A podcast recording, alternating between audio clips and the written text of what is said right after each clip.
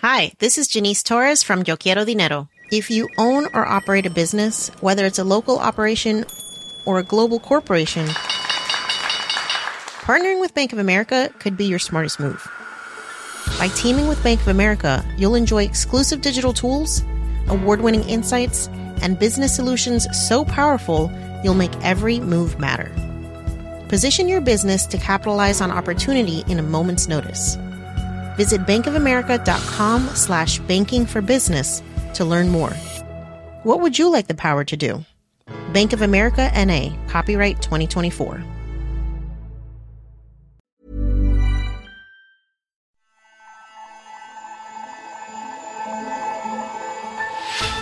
Innovation, progress.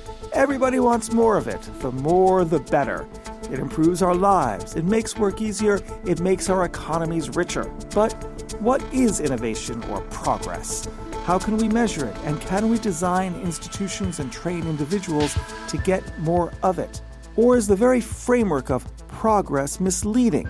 A victim of the so-called Whig interpretation of history that treats society as on a singular path of progress, but comes at the expense of denying the world in all its messy, unprogressive reality. You're listening to Babbage on Economist Radio. I'm Kenneth Cukier, a senior editor at The Economist, and your host, and this week we are going to consider some innovation around innovation.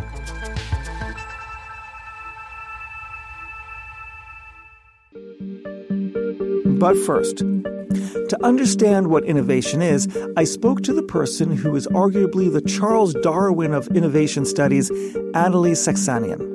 Anna, as she's known, is a professor and the former dean of the School of Information at the University of California, Berkeley. Her research in the nineteen eighties and nineteen nineties on geographic clusters for high-tech industries is the seminal work in the field. Anna, let's get right down to basics. What is innovation? I think innovation is solving a problem in a new way. It could be an existing problem, like how to cure a disease, um, and you might, you know, invent a new drug. Or it could be one that was unrecognized. Many of the innovations lately have solved problems we didn't know we had. It doesn't have to be a product. It can also be a process, new process of production. It could be the way you organize a firm. It could be a new business model. It could even be software. New algorithms are quite innovative these days. And now what about progress? Do you think that over time that we can actually identify places that lead to greater progress and innovation versus places that don't? And can we decrypt the reasons why?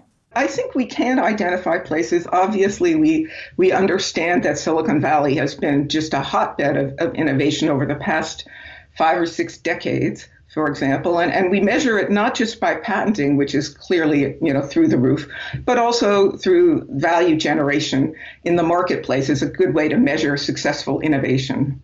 Now, in your earliest work from your PhD thesis, you looked at the factors that led to certain areas being more innovative than others. When you look into your crystal ball and try to decrypt the world, what's the secret sauce? Well, that's the million-dollar question, or many million-dollar question. The first thing to say is, at the time when I wrote, this was in the eighties, nineties, Silicon Valley was the only place. And now we see innovation popping up all over the world. And I think what that means is that many people have tried to identify certain things like universities or science parks or venture capital as incentives or structures that create innovation, when I think the real issue is about people. Innovation is about people and the relationship between people in firms, in financial institutions, in education, how they connect, and, and the interconnections between people with skills who are able to learn from each other very quickly. And that happens in a place. It's very hard for that kind of learning to happen over the internet or remotely. Now, recently in The Atlantic, Tyler Cowen, an economist, and Patrick Collison, the C E O of Stripe, have argued for a quote-unquote new science of progress. Can we have progress as a science? Is it a new science? Do we need it? What would it look like?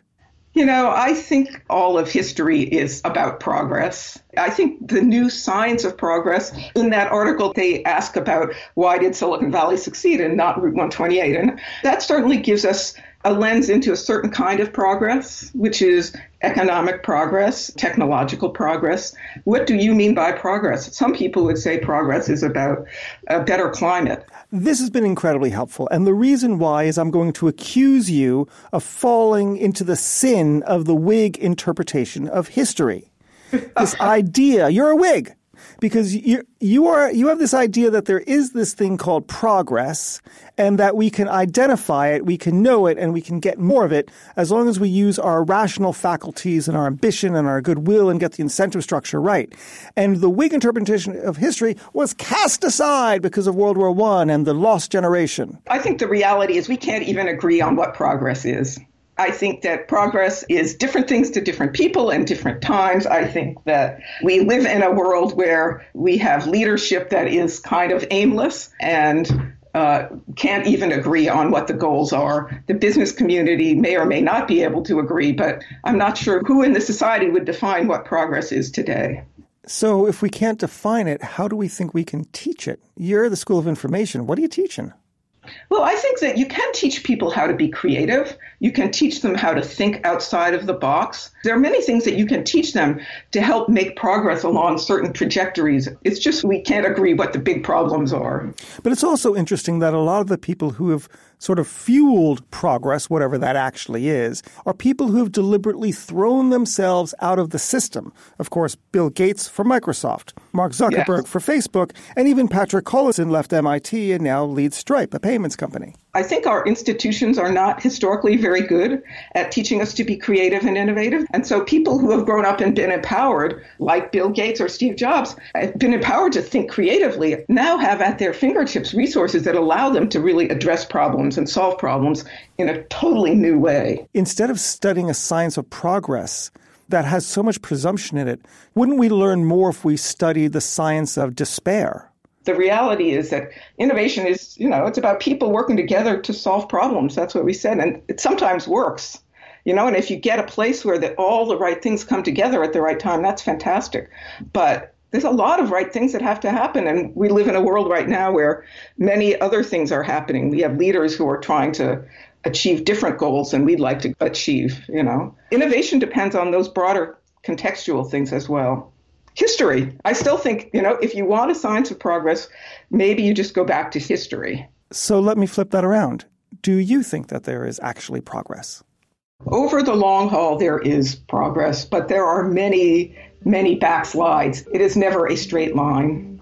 And I think we're living through one of those periods of backsliding. AnnaLee Saxenian, thank you very much. Thanks so much, Ken. Great to talk to you.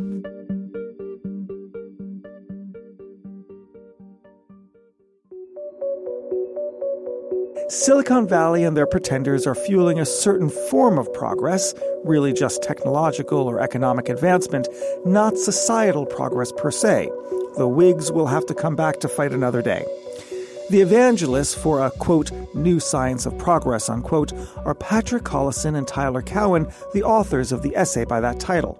Patrick is the co-founder and C E O of Stripe, a startup that manages online payments. Patrick, what is progress? Can it really be a science? And what is new about it? I think it's a really important fact that the overall rate of advance of our civilization and our culture over the past couple, you know, hundred, couple thousand years has not been constant. Uh, as you know, obviously everybody knows, around the time of the Industrial Revolution, uh, which of course are in the U K, the rate of human advance jumped sharply, kind of very discontinuously with what it had been for the past couple thousand years. For most of human civilization, we didn't advance very much uh, over the course of any single generation. You know, things remained on average largely as they had been. We figured something out uh, around the eighteenth century about how to make everyone better off, right? That was a combination of new technology, new institutions, new means for disseminating knowledge, and you know, lots else besides. And I think what's important about that is how well all of those systems work together. It's not some kind of cosmological constant. It's something that's kind of ultimately under our control.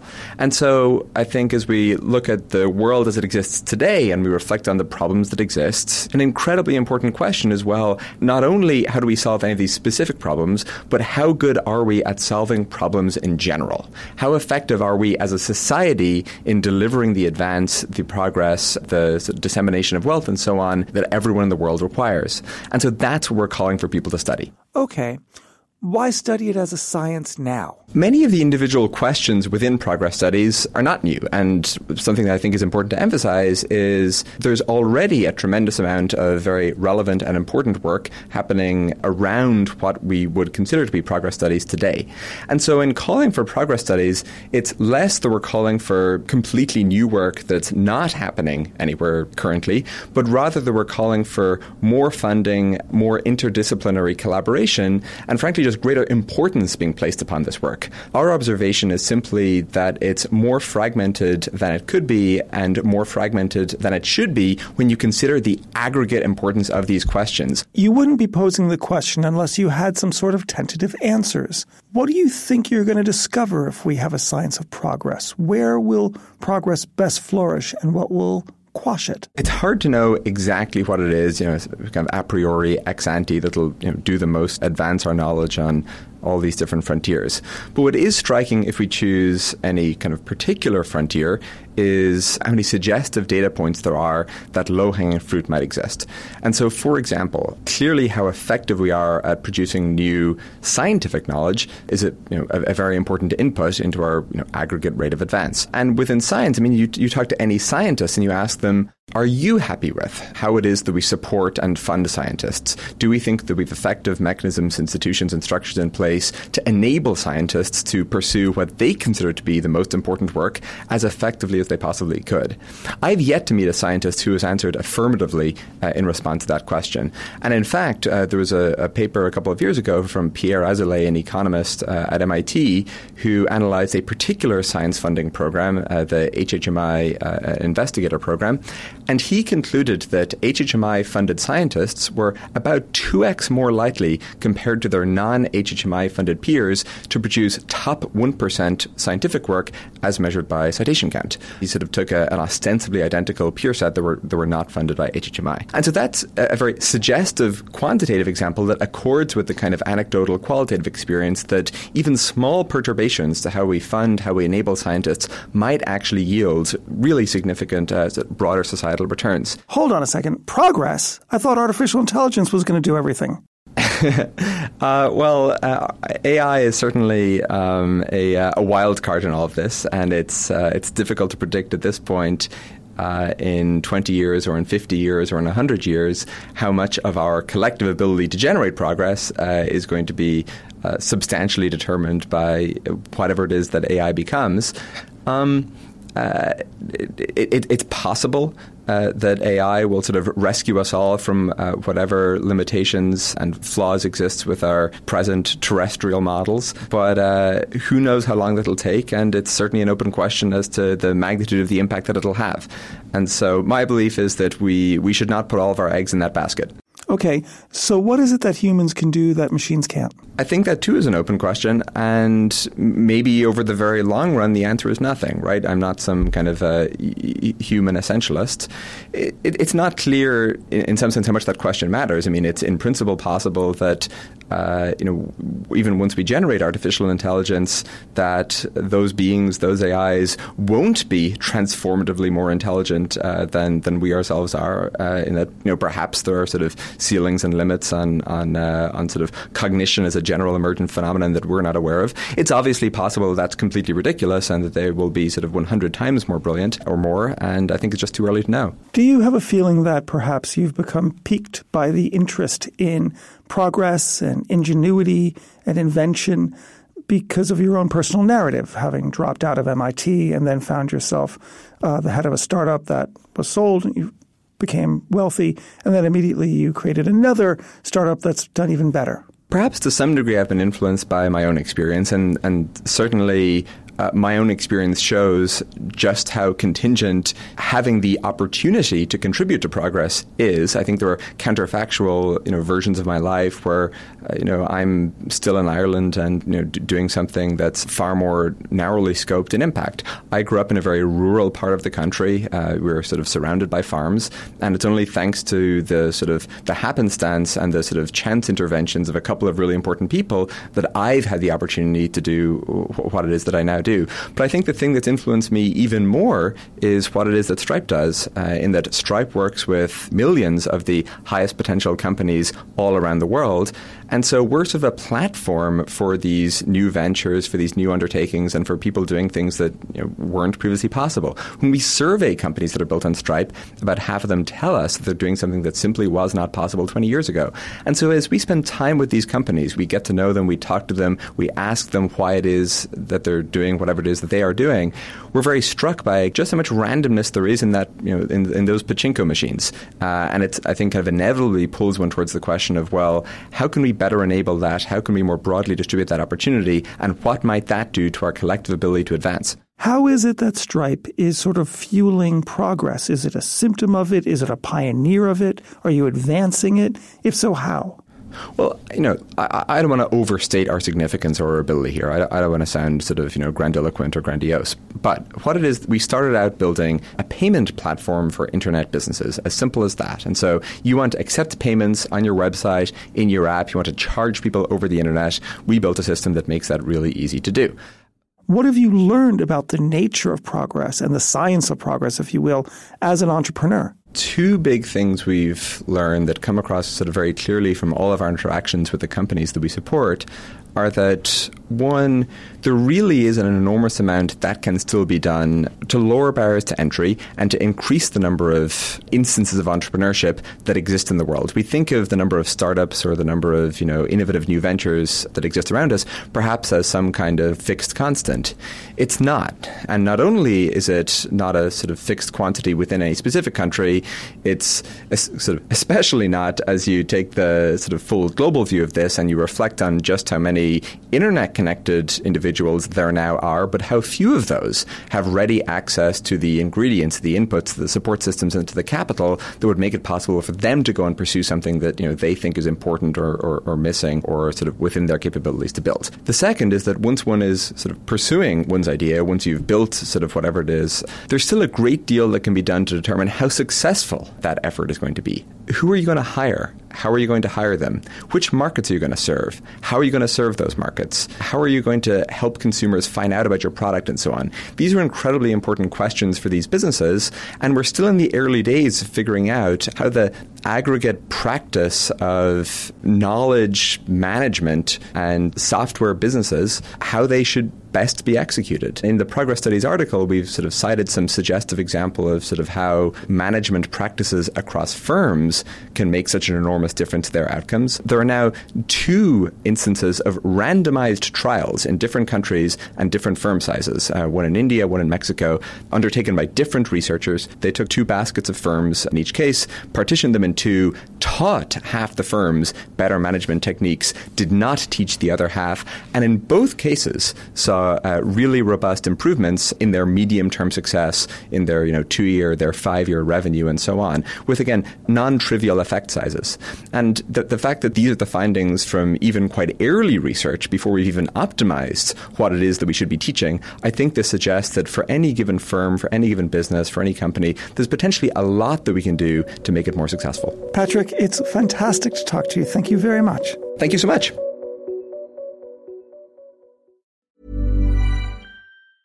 Hi, this is Matt and Sean from Two Black Guys with Good Credit.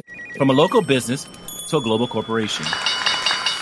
Partnering with Bank of America gives your operation access to exclusive digital tools, award-winning insights, and business solutions so powerful you'll make every move matter. Visit bankofamerica.com slash banking for business to learn more. What would you like the power to do? Bank of America, N A, copyright twenty twenty-four.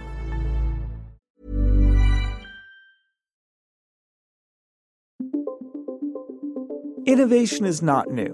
But individuals and companies are trying to redesign their activities to be more creative and inventive. That's what makes geographic clusters so important, be it seventeenth century Cremona for violin making or Silicon Valley today. Now there is emerging a new breed of company that aims to reinvent the invention process altogether. One of the most prominent is Zenova. It is based in Seattle with a team of professionals of all nationalities, ages, and genders. I spoke to Zenova's founder and C E O, Edward Jung, who himself has more than a thousand patents and was Microsoft's chief architect in the nineteen nineties. We started by talking about how the location of technical progress is changing and who is doing the innovating. You know, we are exiting a, a point in time, very unique in history, one hundred fifty years, where the United States has pretty much dominated the innovation landscape. So what we see now is essentially the democratization or globalization of innovation. Innovation is now happening everywhere, and the large pools of capital and demand, they're now all over the world. They're not very concentrated in the United States. The United States is still a leader, but there's a shift that's happening from, you know, maybe being the seventy percent of the source of venture capital to now maybe being down to thirty or forty percent. And that means a very new kind of business opportunity will arise, uh, which is how do you actually globalize the talent, the demand, the capital? And we have just seen, you know, my own company has just seen in the last eighteen months so many changes that has come out of the uh, U S China trade war, you know, all these kind of new complications that are showing up about how you can move everything from data to innovations across borders. So we're all trying to assemble those pieces together, and we're just seeing a lot of uh, evolution just in the last year on what's going on there. And Brexit's another one, in fact. Why should Brexit and Trump and a trade war affect innovation? We try to move things as friction-free as possible across borders. And that actually extended even to intellectual property. It extended to investment dollars, taking equity positions in companies, and to basically moving goods and services across borders. And now all of those, you know, have faced new challenges. Uh, we're seeing lots of activity around protectionism around I P. We're seeing new kinds of uh, constraints on equity investments cross-border. These are all things that are relatively new, uh, but really interesting developments. Uh, you know, my company's chairman, Jorma Olila, who was uh, most recently chairman of Shell, was talking about how if you look at what happened with energy, oil, you know, became this global issue. It became a big component of geopolitics. And why? Well, because it turns out the source and the demand and kind of the packaging or refinement of oil all happens in different places. And the geopolitics causes a constant change in the way you have to actually think about how do you get the source and the demand connected. And we're seeing that happening in innovation too. So this is a new thing. If you really look back only thirty years, it really wasn't happening. And that's great, both opportunity and a challenge, uh, because I think as a species, we need innovation even more than ever. Uh, so making sure that actually continues to happen easily, I think, is a, is a big challenge. Your company is trying to reinvent innovation. Describe what it is you're doing and why the current system doesn't work. I'm always embedded in some organization that's not really optimized for innovation. And so I really started thinking, maybe it's time to take a fresh sheet and really look at what do you need to do to build an organization that's really about innovation. One of the first things um, we looked at is how do you actually build a structure that's organized around innovation. So I think we all understand now that to be really innovative, you have to take some risks. And we know that a lot of time you're embedded in a capital environment, like if you're a multinational, where it's very hard to take those kind of risks, right? If you're going to embark on a project that has, let's say, a nine in ten or an eight in ten chance of failure, and you're Boeing, it's very hard to believe that the investors in Boeing want you to take their capital and put it on something that has a twenty percent chance of success. So we think startups might be able to do that, but they actually tend to be undercapitalized and very worried about getting their next slug of capital. So we developed a very kind of cloud-based virtual thing. You could kind of think of it like an organization or a S P V, a special purpose vehicle. And all it exists for is to be the most optimal, efficient way to do innovation. Uh, so in fact, we've had customers who will look at projects we do where we'll come up with, you know, hundreds of solutions and then winnow them down to, um, let's say, three or four. And the thing they'll focus on isn't the three or four solutions that survived. They'll kind of go, how did you kill, you know, one hundred fifty projects in less than a year? Because it takes me three years to kill a project. Right, so if you build an organizational structure that's really, really dynamic and it's able to have people enter in and exit for risk capital or risk sharing, I think you end up with a very different kind of system that encourages innovation better than something like um, an L L C or a corporation or a venture-funded company. Okay, so there's two forms of innovation that you're pioneering. On one side, it's the process of innovation. On the other side, it's the payout or the reward structure of innovation.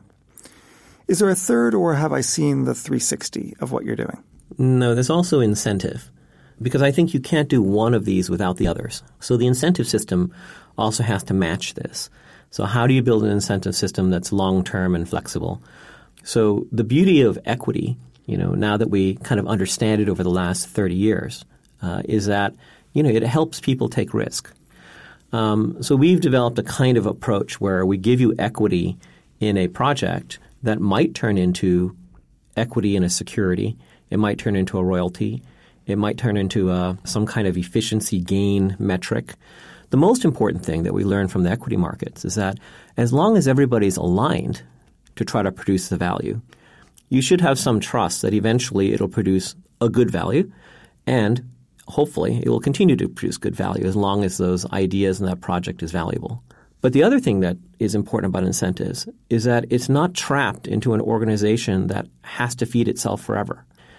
There is a really interesting question, and we have investors who actually are investing on the belief that there will be no careers in the future, that the smartest people are much better off being agile to the projects that they engage in and the companies they engage with than to bet on a single one company. Uh, so I think that's also another component of this, is you build a very agile incentive mechanism uh, that gets everyone aligned around these projects and trust that there'll be a payout somewhere down the line. Okay. I see the future. And the future is about reinventing innovation, changing the reward structure in terms of the capital payout, and changing the incentive structure of the people who participate in it. But you're actually looking at the technologies of the future. Tell me, in thirty-five years, what will be quotidian that doesn't exist today? In the future, the packaging of technology alone is probably going to end.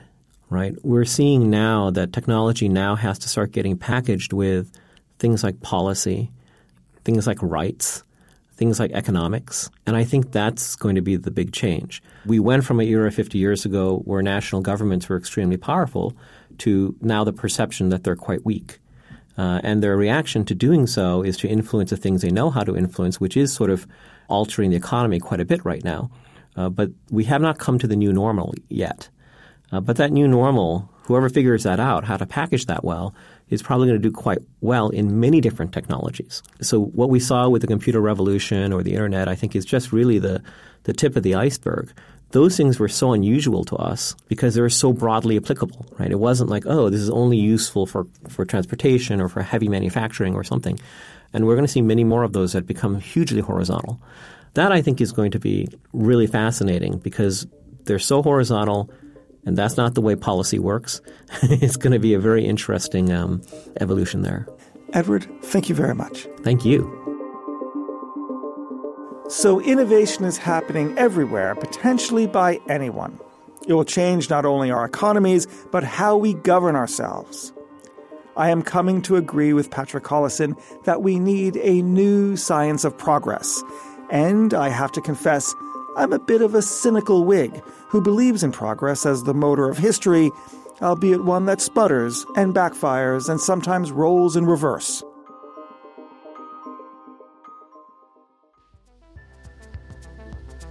That's all for this edition of Babbage. Please don't forget to rate us on Apple Podcasts. It does make a difference. And if you like our journalism, please subscribe. Go to economist.com slash radio offer for twelve issues for twelve dollars or twelve pounds. That is progress. I'm Kenneth Cukier, and in London, this is The Economist.